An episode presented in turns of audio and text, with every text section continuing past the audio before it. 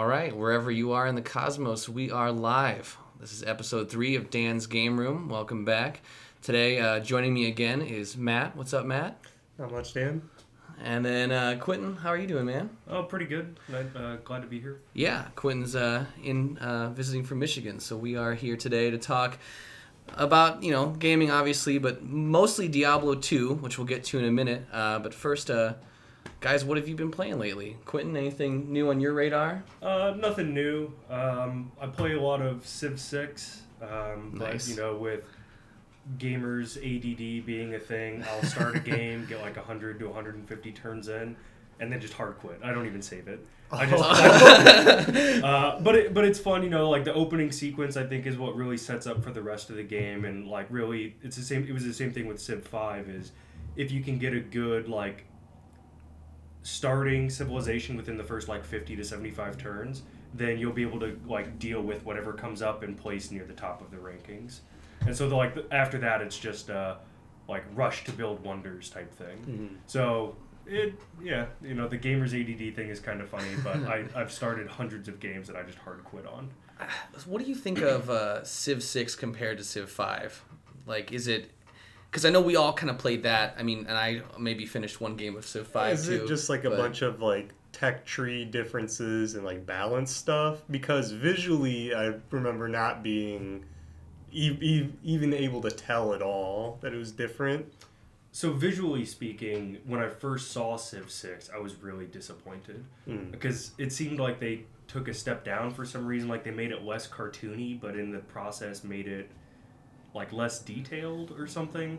Now, now I think it's okay. I really like the uh, like the map feature where instead of having a fog of war, it's like uh, uncharted map type thing. Where if like if you zoom out on the world map, it's just like you know some like old timey like parchment paper map type thing. Uh, yeah, it's a little more interesting from that perspective. But yeah. Yeah. I do agree. Like the details seemed a little less. But I've only played a couple games of it.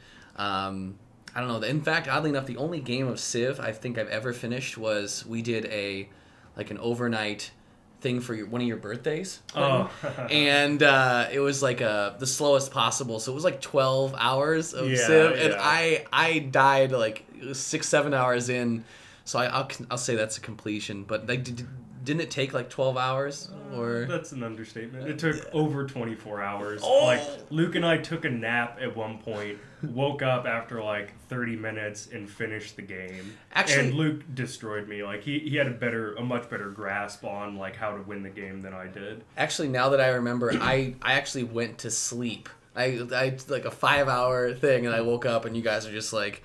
Just kind of hunched over, eyes slits barely open, just like we're finishing it. Is that when we made the big vat of like energy drinks? Yes. soup? Yeah, the things gamers will do. Yeah, that, that was in the original Floor Away. Yeah. Yeah. Um, Uh, But uh, getting back to Civ 6, uh, the tech tree differences I think are is, uh, much much needed improvement to Civ 5 because in Civ 5 there was one tech tree. Mm.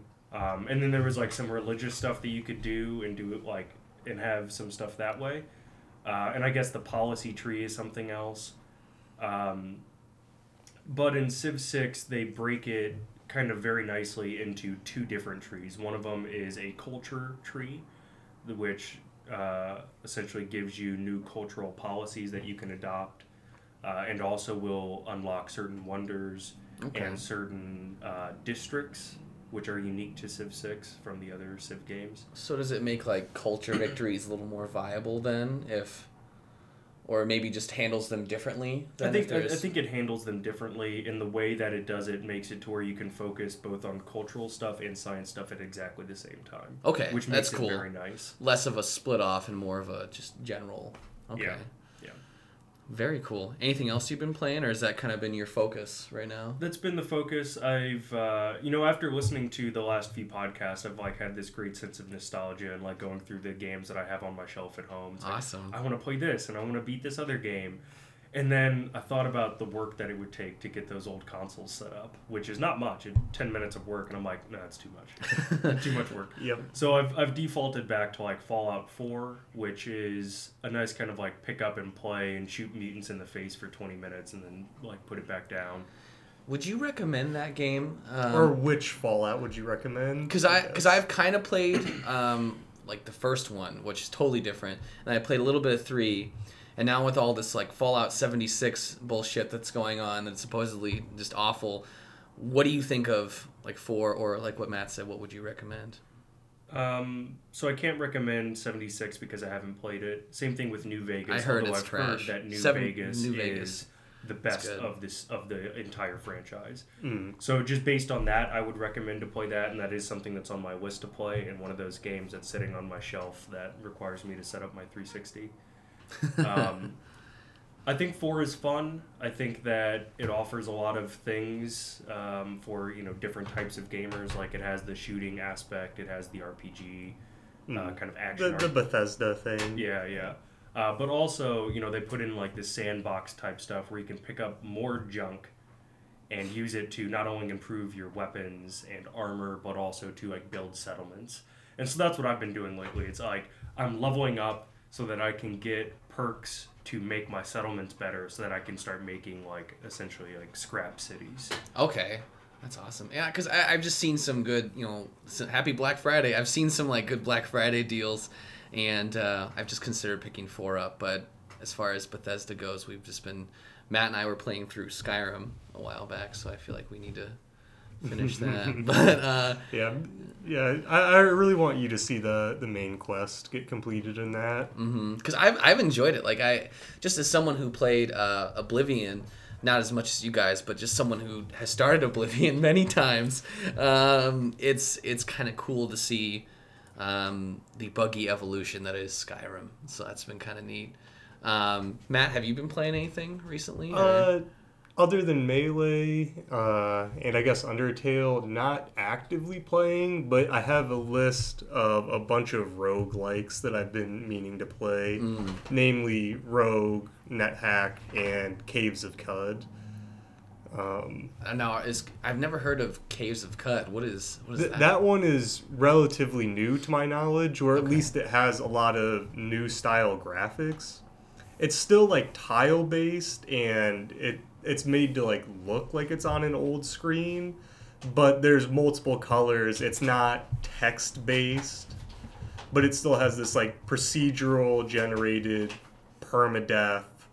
You know, that that rogue style. of- yeah, it does the Dwarf Fortress thing too, where it's like generating a history with all these like gods and rulers and people that worship them that you can encounter.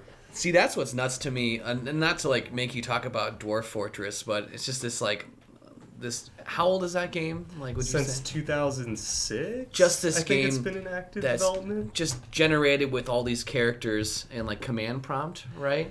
Yeah. and it's just there it's just world building um, just all this like dedicated history and, and stats and skills for all these little characters and things in the world yeah, just the, the blows my deepest mind simulation game that I've ever seen. yeah by far We'll, we'll have to talk about that. That's a af- whole af- other- After we play it some more. yeah.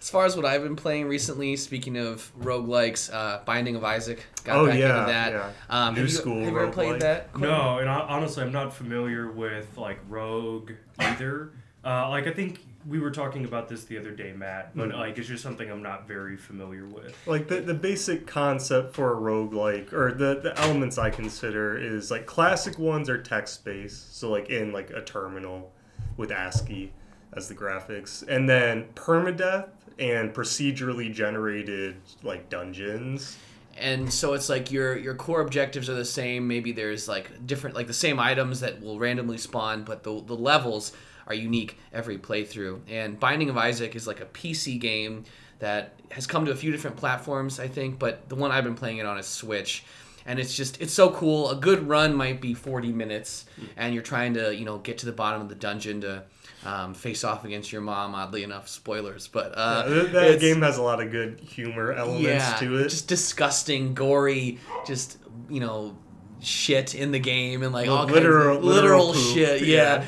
And um, it's so it's just been it's been a lot of fun, but yeah, so that's kind of what's what's new, I guess, on the gaming front. But what I'm really excited to talk to you about is Diablo 2. The three of us really have a, a good history with it and have been playing on and off for ten plus years each, or at least, Yeah, yeah. um, you know. But is you are have by far played the longest, Quinton. Like, what's kind of your history? How did you get started with Diablo two on the PC, and like, what what are your origins with it? Yeah, so I think um, I think I convinced my mom to buy me Diablo 2 uh, Battle Chest, Mhm. Oh, uh, which has been consistently forty dollars if you can find it for like twenty years.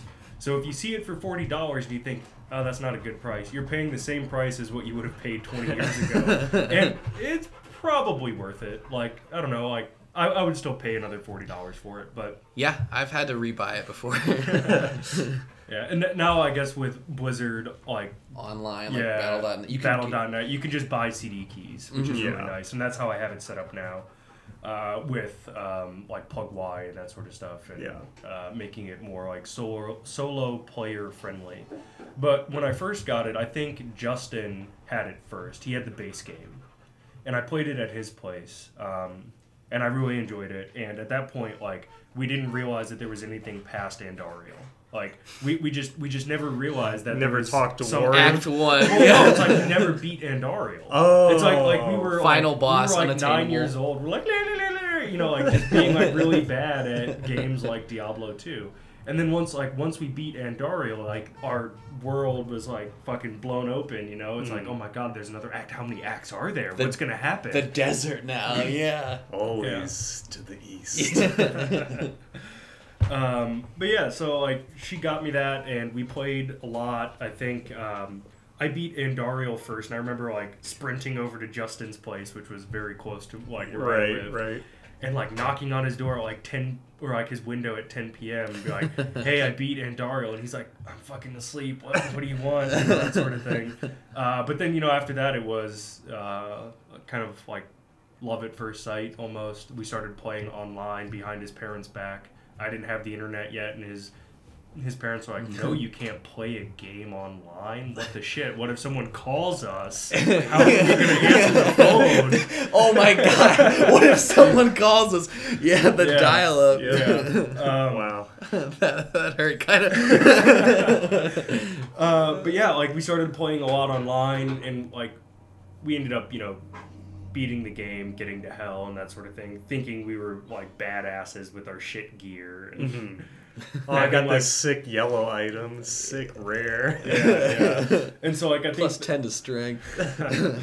I think the the first like unique items that we had like I think we had like a Zealer or something like that. We had um, Storm Shield and uh, like Dust Deep Helm or Dusk Deep or something like that. Like just some like shit items. yeah, you know? yeah. But it's got the gold text, so you know it's yeah, good. yeah. You And- know it's and honestly, awesome, like it, it was much better than any of the uh, the rare items that Mhm. we had found up to that point. yeah. So it's like, oh, we're so cool, and then you know, come to find out, no, we're not. You know, like we, we went through a lot of stuff where we fell for Alt F4 and like drop all your shit on the ground, hit Alt F4, and it'll dupe your stuff. and Yeah, yeah. Log back in, it's like all my shit's gone.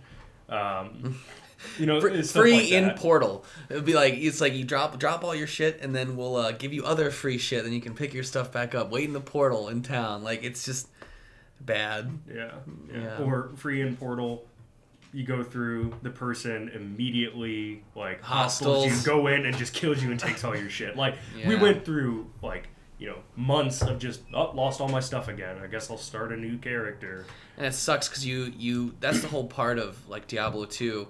Um, for anyone that hasn't played it, is you're you're trying to progress through this story, but it's perpetually to beat the quest, level up, get gear, so you can get better gear. Yeah. Yeah. Uh, and the end game, then once you've beaten everything, you're just doing runs of the end game bosses to get specific items to get to another set of uber bosses, so you can get the best gear and the best drops. It just it never it's a never ending cycle. So when you lose the gear, like if you if someone steals it from you or dupes you out of it, you feel like a piece of shit because Yeah, it's just yeah. that's the whole point of the game. So The, the story is there, and it, it's really cool. It's really fun. But the actual game is just collecting gear. That's the most important thing. Yeah. Is getting stronger through the items that you find through the random drops.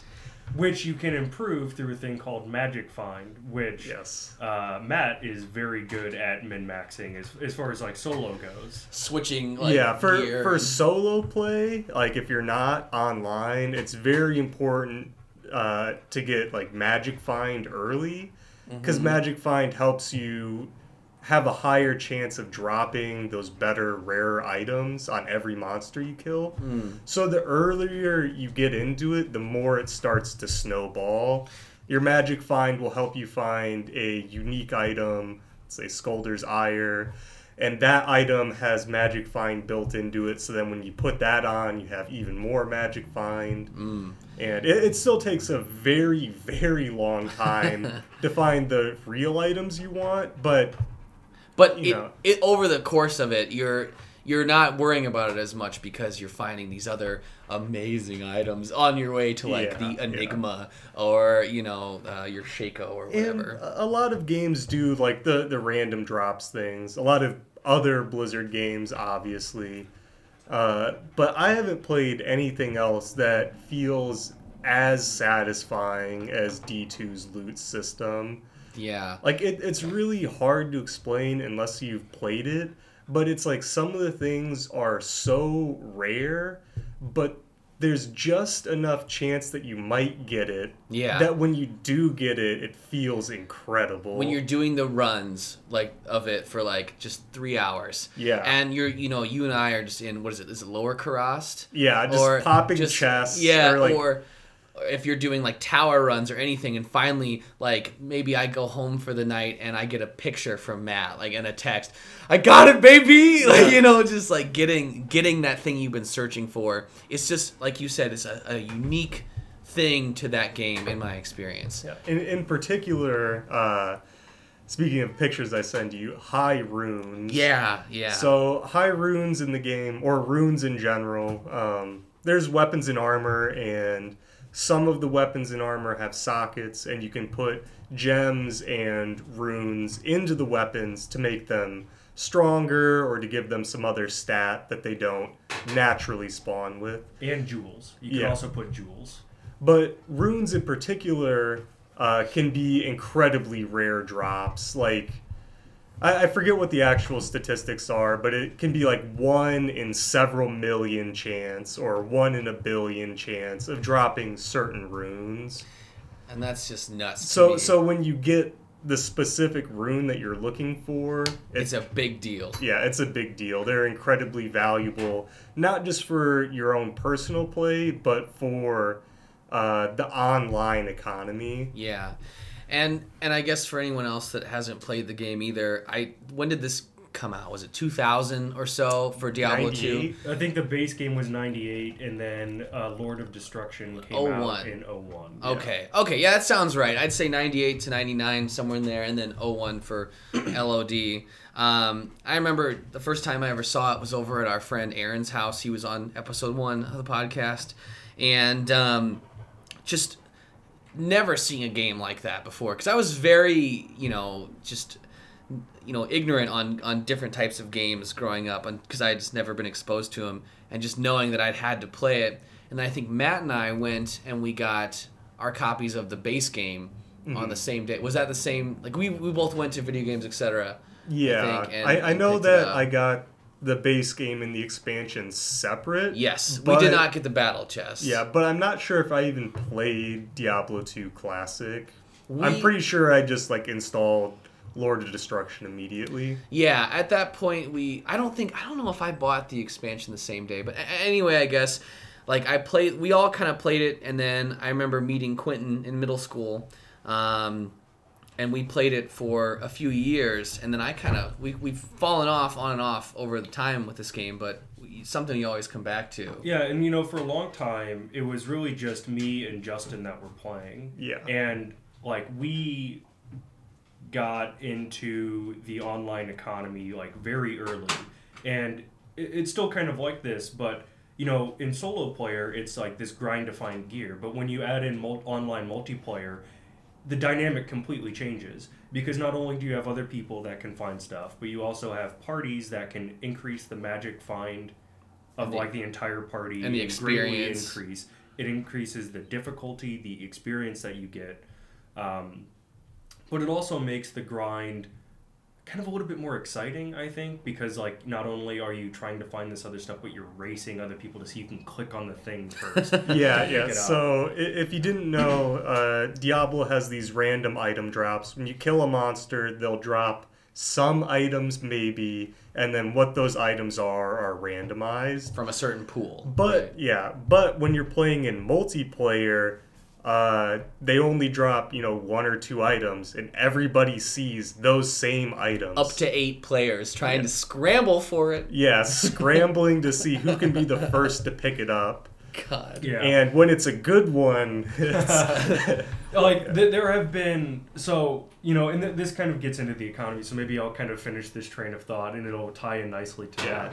that um, you know w- we, we were exposed to like the grinding of for for gear and we actually met someone who was fairly rich in diablo terms and he started paying us in gear to glitch rush accounts for him and so, you know, like a lot of games, you can rush a character by essentially doing all of the main storyline things and getting to a certain point that you can just go to, I guess, a level that greatly increases your experience based on your level. Mhm.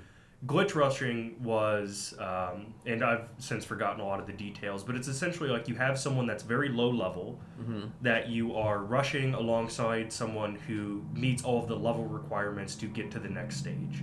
yeah. Um, and essentially, then you can have a level one character get to Act Five Hell and just walk outside of a portal and fucking die. Like, like, like, th- there's no survivability really, and that's where I think uh, items like uh, Spire of Mm, Ondal's wisdom. the experience, Yeah, yeah, Ondal's wisdom, yeah, it- The, like the staff or whatever. Yeah. yeah. it can boost up to like four percent exp. I, or oh, there's Six. there's one. Six? I I've think. I've had one that was five. I know. So, so six. so Four to. s- eh, There's a lot of items that are ranges. Yeah. So Yeah. So so instead of you know us going through this grind by ourselves, we were getting paid to do these like glitch rushes. Mhm. And I, So I had I had a character that you know through Justin and mine's kind of own endurance, I guess, got to a point where we could do these by ourselves. And so he would say, "I need this account." He would give us all the information for the account. Rush this type of character to you know whatever level, and only use a certain number of resets. And the reason why these resets become important is so that you can equip things like Ondal's wisdom. Mm. And so essentially, like you get the character to Act Five, Hell right. at level like two or three. Yeah. And then you go back and you level them up, and you know the grind was get this person to level ninety in eight hours, and that's what we did for months. that's crazy. Like every Eight single hours. night. Yeah, yeah, Yeah. Like this was summertime, middle school. You know, too young to work. The only other like real responsibilities we had at the time was like playing baseball because that's what we did at the time. So it's like go to baseball practice, maybe have a game, go back to my place, and just play D two until like three, four in the morning. Take Yeah. a short nap, wake up, and do the same thing until like. I, I just. I, I want to explain this real quick. Le- level 90 is crazy. The game caps at level 99, like a lot of games do. But D2, um, the experience system, I don't know what the exact function is, but in the later levels, it's like exponentially more. Way less. uh, As yeah, yeah. yeah. So So the- the- getting to 98 or 90 in eight hours is just insane. and l- Len, to put that into perspective, um, it's like Matt and I have been playing together, um, just trying to rush each other, kind of like what you're talking about. And we were doing some glitch rushing too, but uh, it's taken us many days to get a character to like 75 just like if we're not doing it in an online environment and we're not doing it in like a professional way like Yeah. it takes time so yeah, with, with two people or one person, it takes a long time. Like I don't know what my in-game playtime for my sorceress is, but the highest that I've ever gotten a character is 92. yeah And and that's over, you know, like a year or two or three of, of playing just one character. yeah like And you're talking about getting to 90 in 8 hours is just nuts. Yeah, and we were talking earlier too, Matt. You brought up a point about like once you get into the late '90s too. Yeah, it just it explodes how much experience is required. I think famously, uh, when you get to level 98, to get to level 99 takes as much or it takes more experience to get from 98 to 99 than the entire journey from 1 to 98. 98. That's crazy. So you're basically leveling two characters to 98 just to get that final level. Yeah, and at that point, And you don't even get that much like bonus from it. It's like statistically not worth it. Well, especially since your your main skills are maxed at that point, and Yeah. you're really just grinding for gear. So the fact that it's it's more of a badge of honor. Yeah, it's, it's like an clout. old school. Yeah, it's like, yo, man, I'm level 99. You got to do what I say. Like, But uh, one of the things that makes leveling easier for online play is obviously multiple players. You get more experience. You know, the game's technically harder, but it doesn't matter when you have eight people in a game. Problem is, it's not always easy to find eight people who are willing to do, you know, runs of the final boss. So, one of the things that has kind of always existed in D2 is bots. For better or for worse, there, there's always bots running some kind of game that you can find. yeah. Yeah, yeah, and I've never understood that. Oh, go ahead. no, no, you can. Is it is it like uh just like running a program on top of it and then of, of Diablo to say you know do this or is it I I never understood how the bots worked because I never did it, but that's just crazy to me that someone could just run run 300 games a night of something with a bot. Mm-hmm. But Yeah, so Matt, you might have more knowledge about how it actually works, but essentially it is like a script that you run in the background that has some set of rules that the bot Yeah. follows, and usually you use a bot on a high level character that has a lot of damage output versus monsters. like a Hammerdin. Yeah, Yeah. like you, you manually make the character and you manually get, you put good gear on it and stuff, and then you switch it over to the script when you're ready to bot. And just very briefly, my understanding is that because it's an old school online game, the way it works is it's communicating with the Blizzard servers. So whenever you click the mouse or hit a button, you're sending that button click over to Blizzard, and then they send a packet of data back to your computer about the results of that action. Hmm. So what the bots do is they listen to that packet and then they look at it and say, "Oh, that packet says an item should be rendered on the ground." If that item has this name, click it and pick it up. Okay. The- It's it's that kind of thing. that information. Yeah. Okay.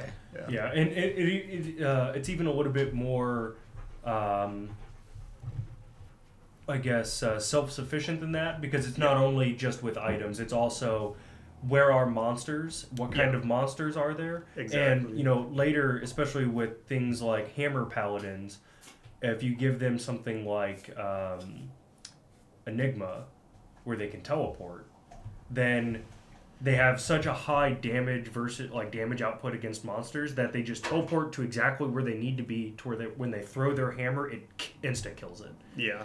and so That's having crazy. those having those games is really what makes leveling to level 90 in 8 hours possible Yeah. because you have these long streams strings of games like 300 games in a row of someone just saying you know i i walk to Baal or Telly Baal 05 you know that sort of Yeah. thing a- Another important thing there that makes um, leveling hard if you're not botting is that the maps are randomly generated in Diablo 2. So if I was playing, you know, just like me and Dan online and we wanted to do a run of Baal, the final boss, every time we made a game, we would, you know, waste tens of minutes trying to figure out where the boss is on that map. But when you have a bot, they're also probably map hacking, so they can see the layout even though it's not discovered, and they'll just make a beeline straight for the boss and like less Yeah. than a minute. Yeah, because even if even if like because Matt usually plays a sorceress when we're doing these runs, so even if you know we're teleporting around the map, or if I have a sorceress or whatever, and we're doing it, it takes minutes. Yeah, because yeah. we don't know where the hell it is. But this bot, like you're saying, is just like I got it. Yeah, So it immediately knows it sets up a portal. All eight players are immediately in the boss room. yeah. Yeah, no time lost. Um, so with Diablo 2, that's kind of just been years of doing that cycle. Get the gear, do all that, repeat, you know, beat beat Yeah, the boss. yeah. And I think a big thing that changed for us as a group and as a Diablo 2 community uh, was the uh, popularization of an app called PlugY. yeah. Uh, program. pluggy. I don't. I don't know what the creators prefer. Yeah, GIF, GIF, GIF, yeah. and um, it's it's a program, and I'm sure Matt can explain it better than I, but to a degree, it's um, a program that lets you play not only different versions of Diablo 2, because it Different run patches. different patches, but also a version with a much expanded stash. Um, and then the ability to tweak certain mechanics, like if Matt and I are playing in a game um, solo, like like playing like a LAN mode together, we can set it to players eight. So you're getting that um, eight player level of experience and difficulty and higher drops and all that, but in a two player environment. Yeah. So So th- there's two there's two mods there. D2SE uh, is the one that lets you play multiple patches and have Oh, multiple saves going on. And that's just like a launcher or a mod manager. Uh, the the more important mod I think is Pluggy or PlugY, and th- this is the kind of thing that I love about older games, is that there's all these convenience mods. Uh, Yeah. I I think base Diablo 2 is a great game, but there's a lot of little things that are just like they show the game's age, or it was just like little things that the developers didn't think about that aren't balance related, but just make your life harder. For, for instance, um, when you level up in Diablo 2, it's like an RPG, so you have different stats your strength, your health, your magic, all that stuff. You can put points into those stats and you'll be, you know, stronger have more health. Problem is, in the base game, uh, when you're a new player, if you make the wrong choice, you're like, I'm going to put a bunch of points into magic, and then you find out later that you're a barbarian and you don't, cast need it. spells. Yeah. Uh, it's too late. Those points are in mana, and you will never get them back. Th- There is a stats resetting system, but, But, it's three times, Yeah. once per difficulty. a- after you use those three, that's all you get, and you're committed to those changes for the life of that character. PlugY will let you re-skill your character whenever you want. Uh, you can change your stats. Uh, there's a bunch of other things like in the base game, you only have so much room to bank items. So let's say you find a piece of sweet gear, but your chest is full. Uh, you gotta throw something away, Or or mule it to another character. Yeah, which which uh, you know was a big source of grief for me back when I was playing a lot of multiplayer because a lot of the people that I was friends with, um, you know, weren't on at the same time as I was, yeah. uh, and so it's like, oh, I you know I have all this gear, I'm out of space, but I want to keep playing, so I'll create a new game, drop all my gear. Exit really quickly, enter a new character with, with a fresh gear that's uh, that I've already created, so I don't have to go through all that time Yeah. And hope to God that the game still exists. Because wasn't there a certain window of time that wasn't consistent? Like it could be 30 seconds before the game Yeah. closes, but it could be Yeah. up to a minute or something. So you're like Yes. just switching really fast. Like, yeah, and and you know it was made even worse because the connection to the server, like now, it's like oh the connection's being shitty. Back then, it's like you could be on the server and it would be great, like no problems with like connectivity issues. You exit and you try to enter as a new character.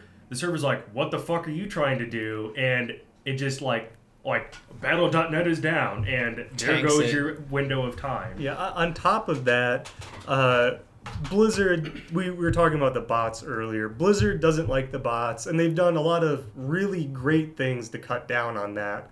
one of the not so great things they implemented was if you make and join too many games too quickly, it puts you in like a timeout period. It assumes that only bots would be leaving and entering games that fast. Like five times in X Yeah. amount of seconds. So something like sometimes your stash is full and you're trying to do this game switching thing to mule the items over to another character. If you do that too many times too quickly, it thinks you're a bot and then it won't let you join. And then all the items you dropped, they'll just uh, They're- fade away into nothing. they're gone, just gone forever. And Yeah. and that's again like since the the grinding and gear aspect is such a quintessential part of the game, it makes it that much more painful when it's gone. So Yeah. the thing that this like this new program has done is For single player only. for, for single player, but with you know port forwarding, which is basically like saying you can open your uh, computer up basically to do like a LAN over the internet, which is just like a local area connection. Um, so basically, I can play with Matt when he's at his house and I'm at mine, like we would online. But if you do that, or if you're playing solo, you basically have a stash.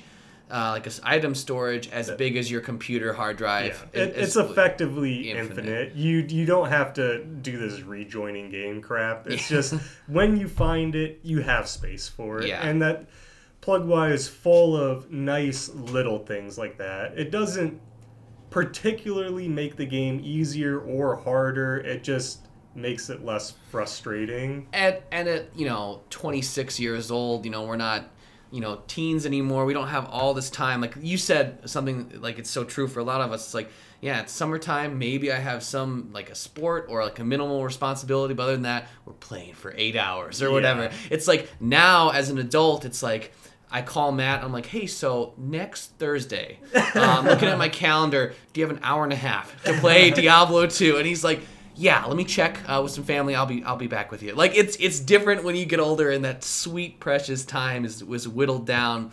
On top of gamer ADD, uh, and you're trying to play all this stuff, it's just like it's crushing. So these little conveniences, I think, have really uh, made the game something that we can easily do in 2018. Whether it's with a friend on a different street or like with Quinton who lives in another state, we could theoretically play with him.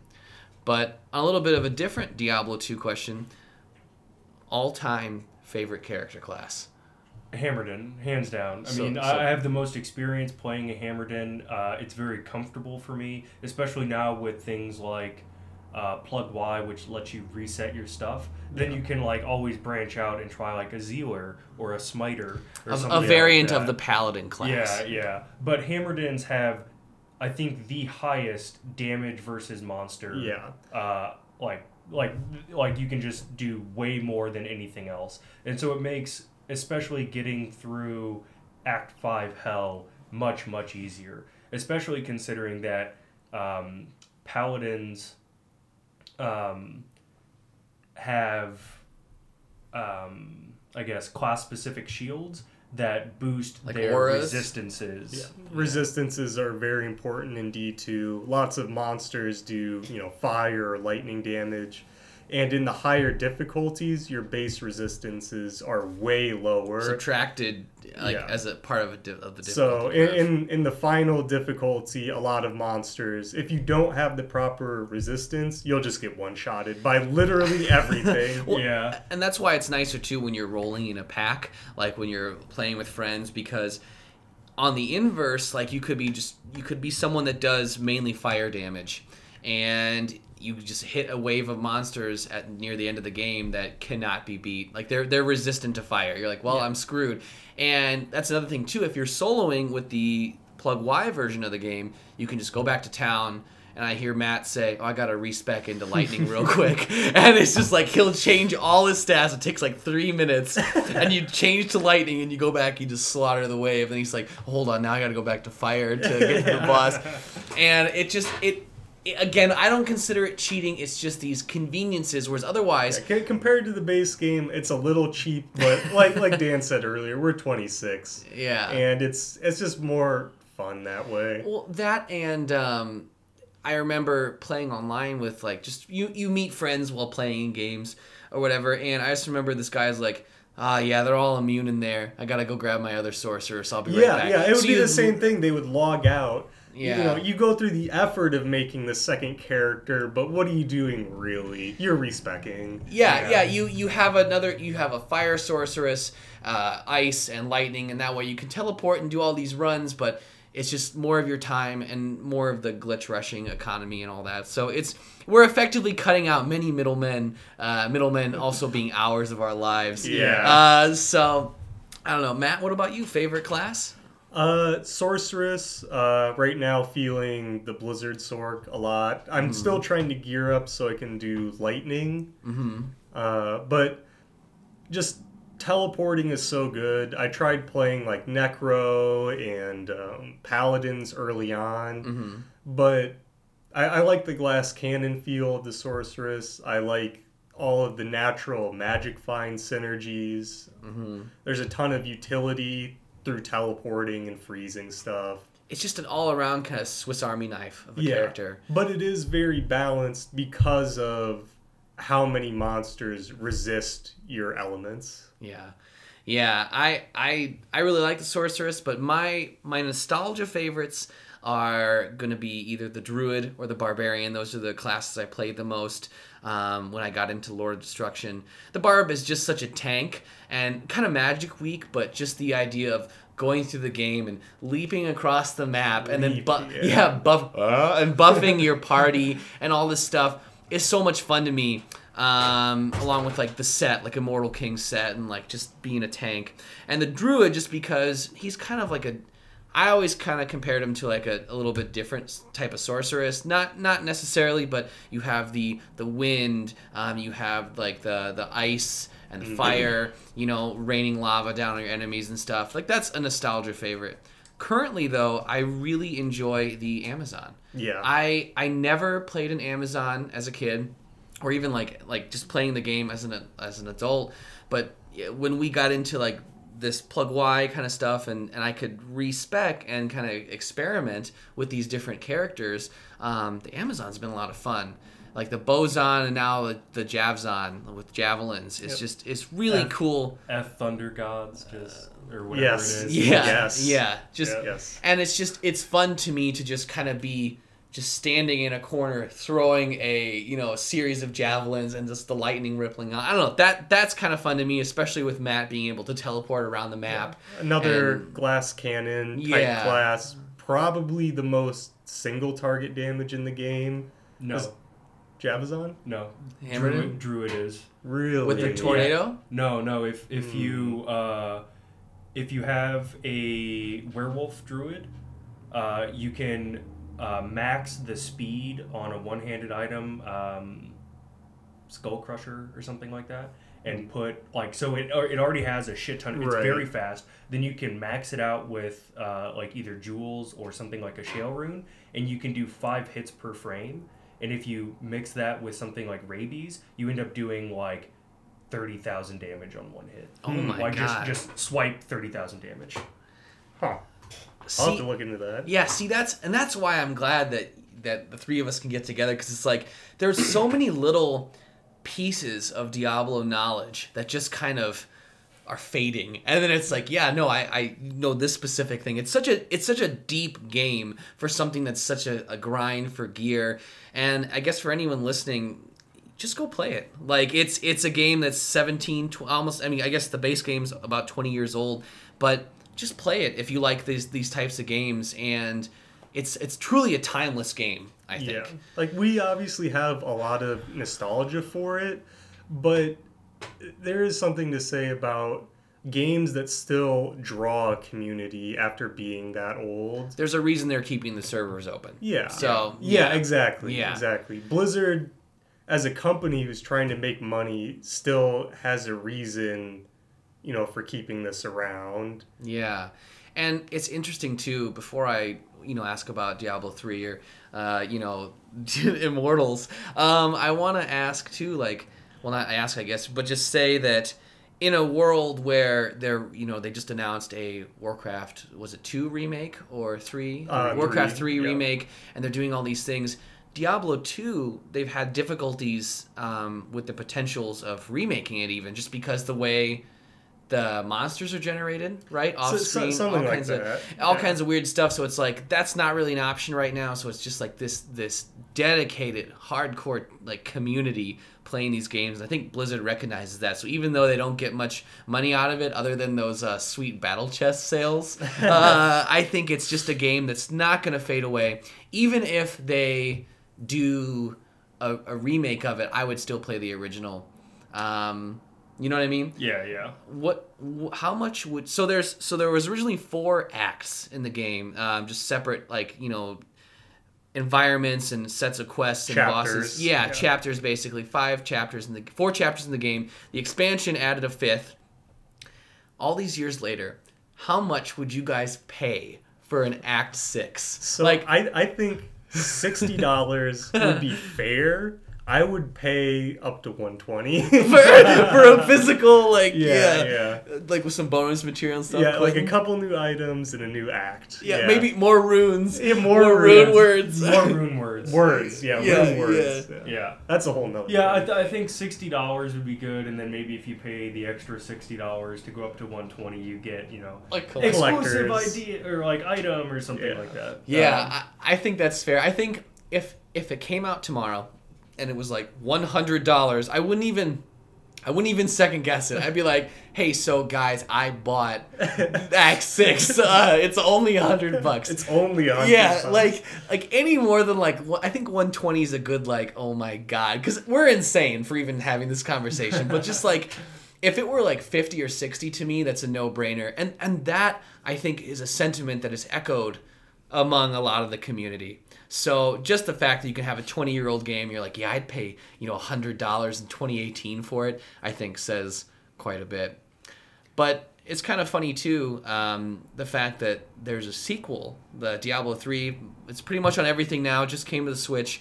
Um, I've kind of thought about getting that, but it's funny that there's a sequel and it still, in my opinion, is a totally different game. And if you try to compare it to Diablo 2, it's kind of an inferior um, game. Maybe that's nostalgia talking, but what do you guys think of Diablo 3 and what are your experiences with it? So, in terms of like current viewership on Twitch, um, I'm pretty sure Diablo 3 has more streamers, and I think it was like one of the best selling PC games of all time, it, or one of the best selling for Blizzard or something like that. Mhm. Fi- financially, it's incredibly successful. There's a lot of people who still care about it, but at the same time, for people that you know, played a lot of Diablo 1, a lot of Diablo 2, it was kind of a letdown. Yeah. Or, or at least a, a change, you know, a, a different direction. enough core mechanics change that even though I guess in a way I do think it's a good game, like I've played through it on the PlayStation 4 and on the PC, it's still I we come back to, to Diablo 2 more. Yeah, I, I definitely think it's fun. Like when it came out, I put at least 80 hours into it, hmm but it just it didn't have that same like Hook, yeah. allure to it. The the gear didn't have that like crack feeling to it. yeah. Um, Yeah. So I actually haven't played Diablo three. Really? Mm. Yeah. Okay. Um, like when it came out, I was a poor college student, you know, living off of like thirty dollars a month on average or something like that. Like Mm. like even when like I had a job, it was all of my money was going towards rent, and then the extra money that I had was buying frozen chicken breasts at the store and hoping it'll last me the month. Um, so like I, I just never really had the money to buy it when it like was still like very new, and now I have a lot of apprehension about buying any new game. Yeah. Uh, ju- just because like I don't have a lot of I still don't have a lot of extra spending money and the extra spending money that I do have I like spending it more on like experiences. So like I, it's not a game that I've purchased yet. It is something that I'm still like very much interested in buying. But I guess uh, when it first came out I was really excited about the auction house because like it, it kind of put everything in one place that Diablo 2's like gear economy spread out over multiple different media, I guess. Like Yeah. like we didn't really touch on this before, so it is something that I want to touch on now. Like Sure, sure. in Oh, Diablo yeah. 3 they had the auction house. I'm not sure exactly how it worked, but essentially it was you can put gear up and people bid on it and then you get like either in-game currency or Yeah, that it's sort of thing. used in-game gold, and then they also had for a time the real money auction house. yeah. Yep. Yeah. Pay Um, to win. and, and so that was, you know, them trying to control the market. the black market economy that was D2. So we talked about bots. Yes. The big thing about bots wasn't just leveling characters. That's not why most people ran bots. Running most gear. people ran bots so that they could grind for gear with just, all right, my computer's running for 12 hours. I can step away and not worry about it. And come back and, oh, I have some high runes. Yay. You know, that sort of thing. Yeah. But you know, it was worse than that because uh, you know there was a lot of like in-game trading going on, which was fully supported by So, Blizzard. so explain how in-game trading works, how it's Yeah, yeah. intended to work. yeah. So the way it was intended to work was you have some gear that you want to trade for other gear. You make a game saying like I have this or I'm looking for this. Or you know trades, Yeah. You know, th- those Trades, types of one, game- two, three. Those types of game names. Looking go for in, Enigma. uh, in in the in the encampment, or I yeah, guess just level one. The town. Yeah. Uh, you uh, essentially barter with another character. It brings up a s- like a small kind of like barter window where you can put your gear. People can look at it, and then if you like what's going on, you can like hit accept. And once both people have hit accept, it switches what you have. Right.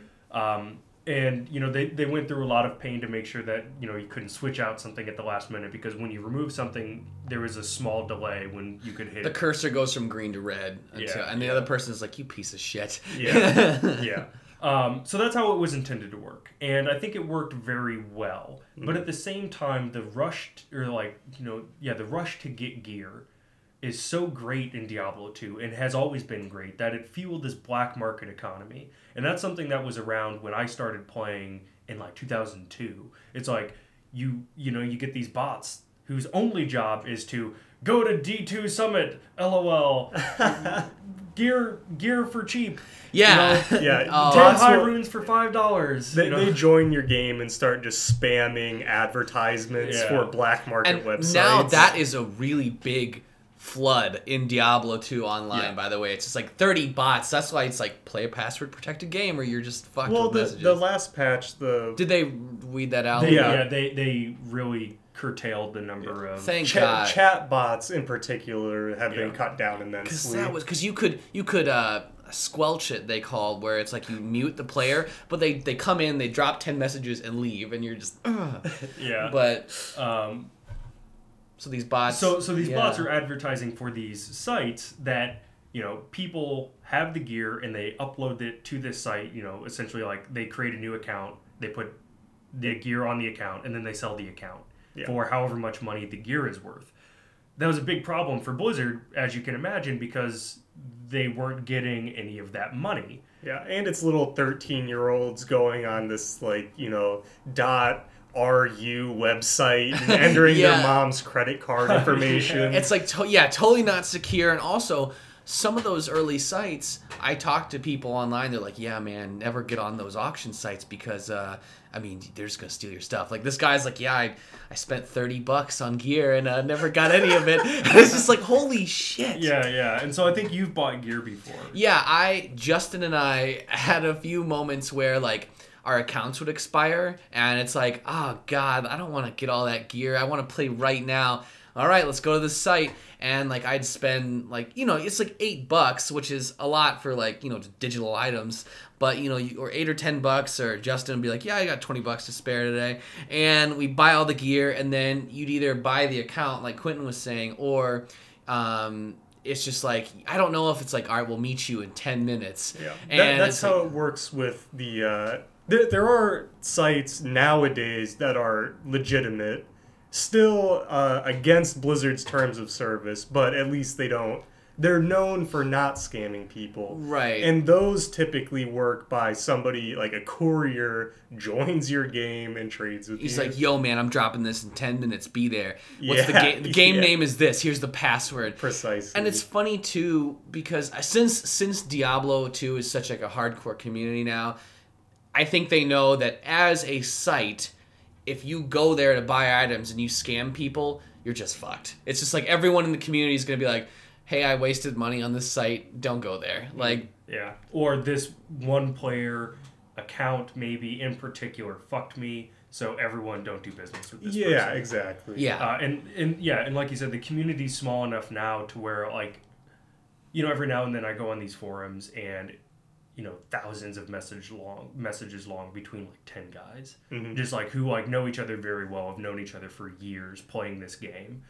Uh, Yeah. So like the, the community, I think now is like so small that you can do that sort of thing. But back in the day, you know, we got scammed out of so much shit. Like, thankfully, we were 13 years old and we didn't have access to credit cards um, because we would have blown a bunch of money. You know, like microtransactions would have been the like the downfall of our households with D2 Yeah. stuff. Um, Yeah. But you know, like just like that density of the economy, like the different facets that you could get gear and like the power struggle for certain things was like a lot of fun. And it seems like, you know, Blizzard really wanted to control that with D3 and the Yeah. auction house and, and the auction house. Uh, and that's something that I was really, really excited about when it first came out.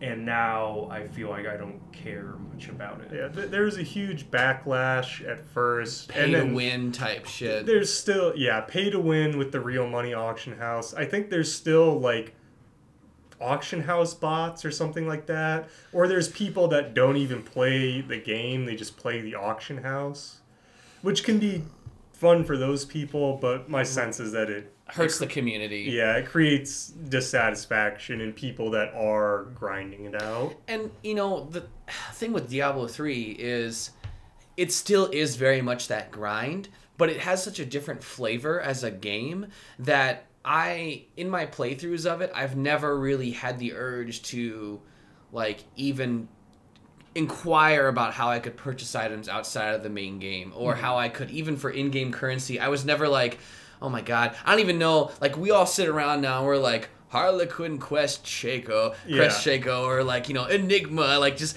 old Yeah, men I talking played- about I these a- items. A good amount of D3, you know, in my life, and I can't name any specific unique item that was like, that's the godly item. Like, you gotta get that Yeah, one or for this like- character. Or even just as just jokes within the community, just being like you see like a set item on the ground and the text is green, and you're like, ah, you want to pick up that Isenhart's case real quick, like you know, like whereas with D three, I'm just like, oh, this item looks good.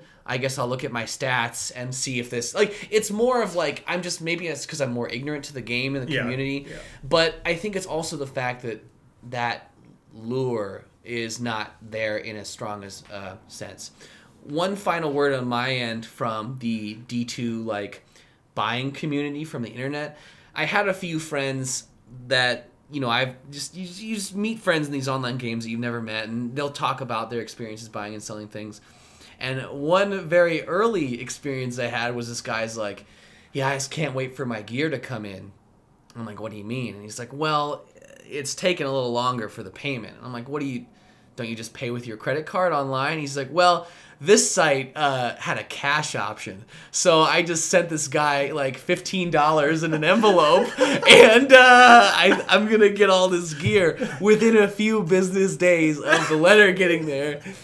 And like it was funny because we didn't talk about it for like two weeks and i'm like hey so did you get your stuff? He's like no. Like, no i didn't. No i didn't. And i was like where's your receipt? He's like i don't know. I didn't have a receipt. I just sent him cash to this address this po box. So i mean scamming has been around for a very long time in these games. Yeah. but I don't know. With with the announcement of Diablo three on Switch, I feel like with most of our group of, of core group of guys having a Switch, if it turned into like, hey, let's just get together and play Diablo three, like just sitting on the couch or whatever, I'd probably pick it up. But other than that, I'm fine with playing it on PS4 or For PC. me, it, it's worth revisiting in that context because I think I played it a good amount, but I haven't played it recently. yeah, And it is clearly tailored for a console experience. yeah, I'd which say that. which again was disappointing for fans of D2, but in its own merit, I think it succeeds at fitting, you know, a controller nicely. a great couch game. Yeah. Like, you know, Yeah, because actually Diablo 2 never came to a console. Diablo 1 did to the PS1, but and you could play that with a friend, but I mean that's a whole different experience anyway. Um, but yeah, I think you're right. Exactly, you hit it right on. Like it's So- more of a console game. Uh, one more thing, maybe going back to the economy. Aside from real money, uh, Quinton, can you talk about the in-game economy and how that kind of changed over the course of you playing it? Uh, yeah. Do you mean like what things are worth? Yeah, Like exactly. trade this Yeah, for yeah, a yeah. stone of Jordan. Or yeah, whatever, yeah. So like when when we first started, and you know when we got up to like hell, or you know all of these high level trades were going on, the currency was stones of Jordan. It didn't matter kind of what the stats were on this ring that gives you one to all skill levels, and I think some magic. some buffs. It, it's a unique ring and it's pretty rare. Yeah. So so that was that was you know essentially the U.S. dollar of Diablo two for a very long time. So it'd be like I have an enigma that I want to sell and I want two stones of Jordan for it or something yeah, like yeah, that. yeah, exactly.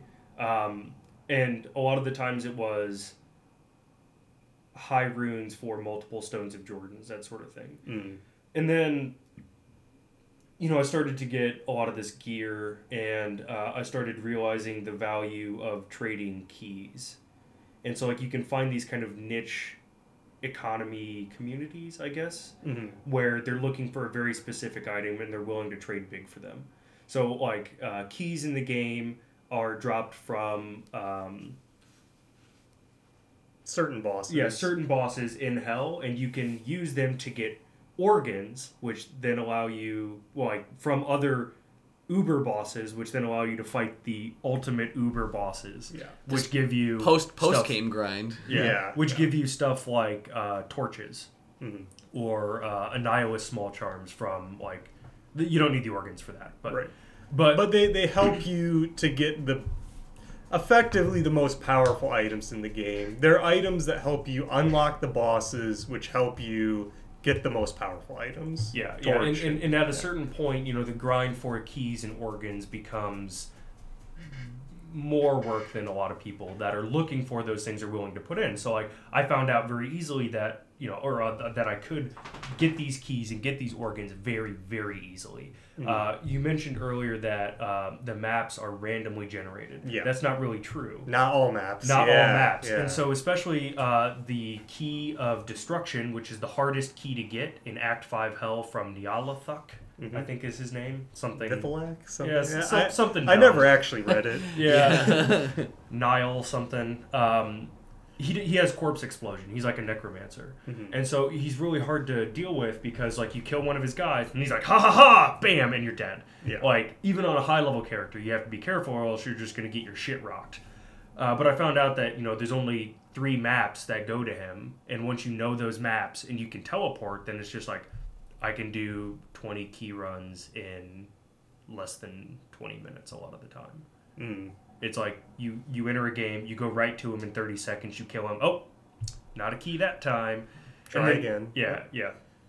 Uh, so that that was the thing for a while, but you know, still at that time it was stones of Jordans for a lot of things. Yeah, it was the U.S. dollar. Yeah, like yeah. said. Uh, at some point, right before I stopped playing in high school, it switched to uh, high runes, and and, and specifically anything above an ist, because like ist, Yeah. ist is good, but it's still considered like a low tier high rune. Yeah. And so like, you know, you would get like Jahs and Bers, Bers Zod. were were like the real currency, and like you could trade a Jah for a low enigma.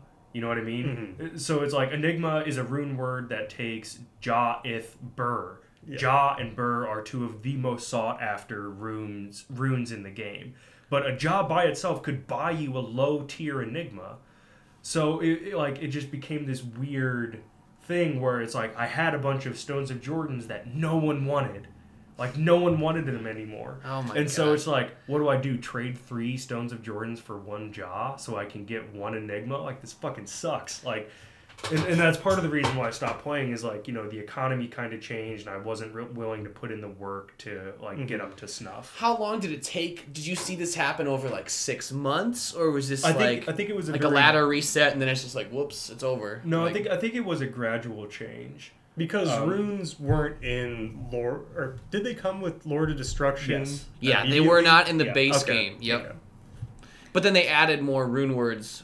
Yeah, yeah, they added time, more rune correct. words uh, Ah. at a, at a, in In a, a later patch. patch. and that's what kind of made, Made it take off. Okay, I, I don't remember exactly when that patch was, but Maybe I- once. So, once- so just real briefly, the the thing that makes runes valuable, other than the fact that some of them are incredibly rare, is that if you get a certain combination of certain runes, then they have even more increased buffs for your item. whether it's you're going faster or you're doing more damage or find higher magic finds so you can find this gear like a lot of it is uh, like a lot of the good rune words give you off character skills. yeah, yeah and, and that makes them the items that you make from these combinations of runes can be easily the most powerful items in the game. And it's just it's so funny if you if you're listening to this and you're like what the hell is diablo 2 i've never played this before. It sounds like a circle grind. That's really in a way what it is but when you're doing it with friends and when you're even if you're doing it alone like if you're in the moment with it it just it's so much fun. This i, I don't think we can state enough how much of a draw it is to play this game this Yeah. crack of Blizzard game. made it super satisfying. and just the the lore of the the game like we haven't really talked much about the story even and without even like we've we've literally talked for like an hour about just the mechanics of getting further in the game but I'll- briefly I'll just say you're you're a you're trying to there's these Prime Evils that have been let loose in the world, um, and all these like end end act bosses like Andariel who shoots poison at you. This like six armed lady, and then like there's uh, Mephisto and uh, Diablo, which is the devil himself, and Baal, which is just kind of the granddaddy of all these guys. Um, just the all the characters you talk to along the way, like Deckard Cain, you know, stay a while and listen, or it has this like really dark, gritty fantasy atmosphere. Like the all, all the graphics and stuff really support this like dingy, dark world that's plunging, you know, Yeah. into evil. Yeah. And and you know it's funny because like the entire time you're playing is this savior, right? Like even if you're playing like an like an evil character class, something like a necromancer, which is literally summoning things from the dead, Mhm. you're still like fighting to beat these Prime Evil bosses Yeah, against the greater evil. Yeah, It- but it's it's it's funny to me because at the very end, you know, you kill Baal, and then Tyrael comes down, and he's like, "The world stone is fucked. It's too late. It's too late. you did everything you could, and it wasn't enough."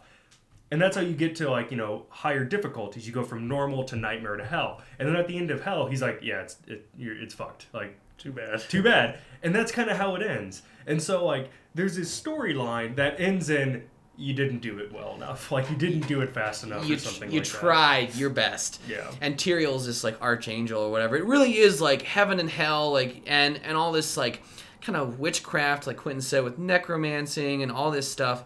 It's just such a rich lore, and it's it's one of those things where as a gamer you pick up like you know things that are memorable, whether it's music or um, characters, different things like that. It's all of those things for Diablo 2. And that also being said, we'll just be playing some different game, and we're just quoting Diablo 2 or Help. referencing Help it. me. Help me! I need a key. This is for you. Die. Die. Time to die. Not here. Not in town. Like all these. I can't. Like it's all these things that just never that never end, and it's just such a a great great experience. Um, so I guess I want to kind of wrap it, I guess, by saying um, the future of Diablo. Um, I was, no. I, I, I, I, I think recently there was some kind of announcement, and a lot they of had people. BlizzCon. A lot of people were uh, preparing to be hyped for. Ooh, is there gonna be a D2 remake HD? Is there going to be a Diablo 4? You know what's what's next for Blizzard? They scheduled like a whole hour for the Diablo section. Yeah, yeah. Yeah. But but I think to Blizzard's credit, I heard this recently, and when we were talking about this before, I didn't realize where you guys were going with this.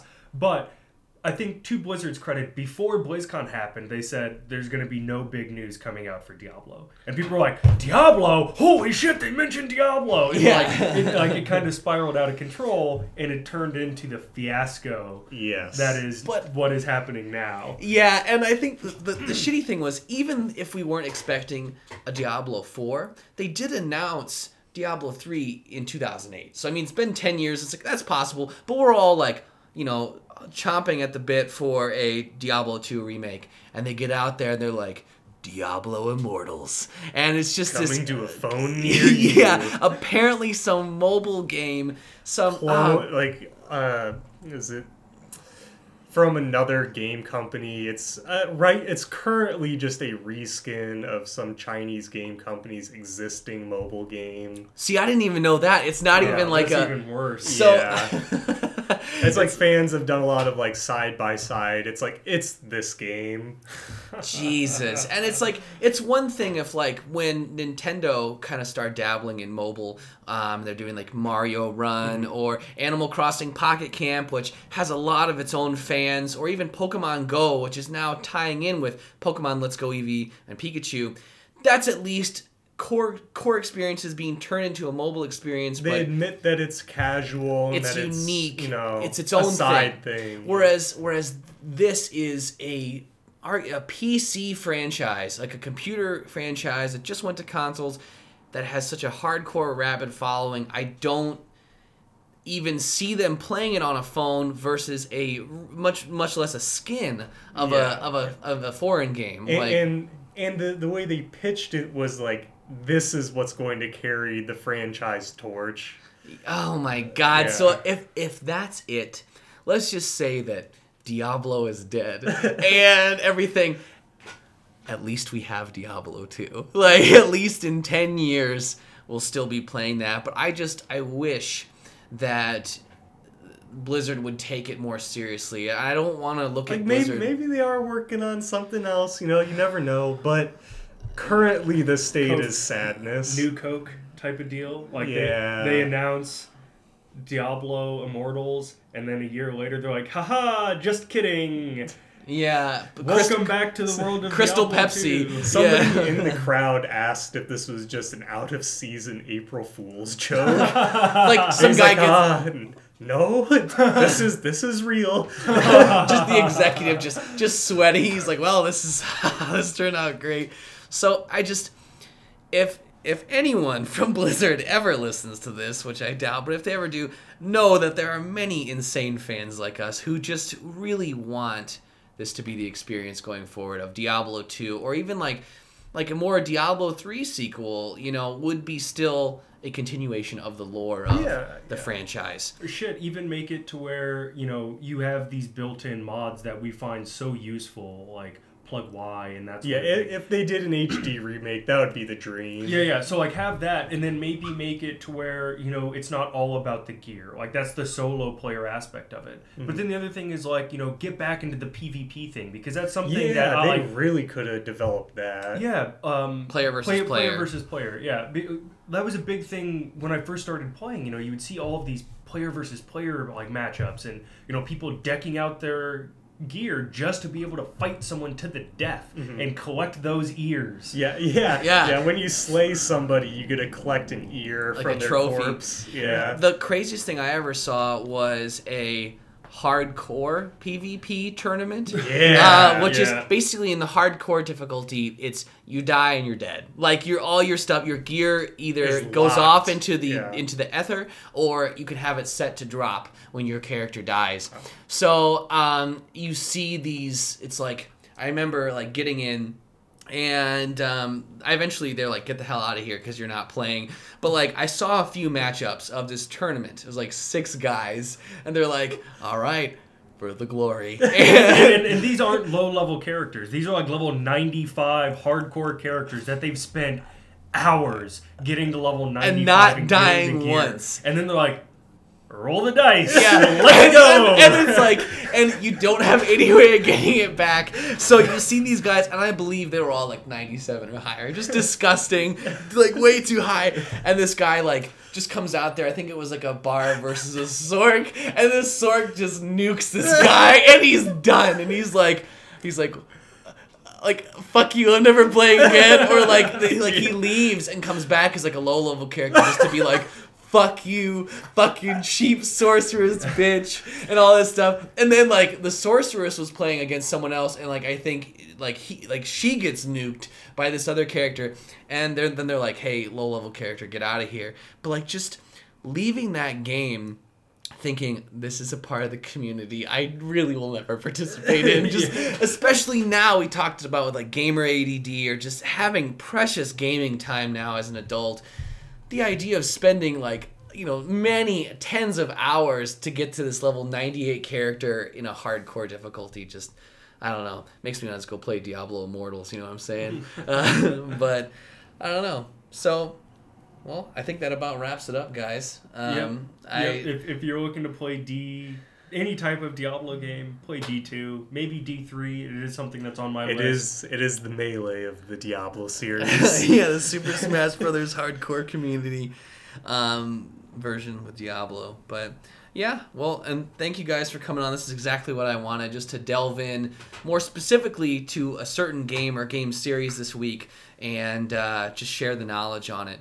Um, thank you again to everyone for all the feedback for the first few episodes. Um, if you like what you hear, be sure to subscribe to it. Um, Twitter, uh, Instagram, Podbean, and SoundCloud, all at Dan's Game Room. So this is something that again is still going up every Sunday, and it's just been an absolute blast. So until next time. Yeah, thanks, guys. Thank you. Awesome. That was fun. Dude. Yeah, that was So- a lot of fun.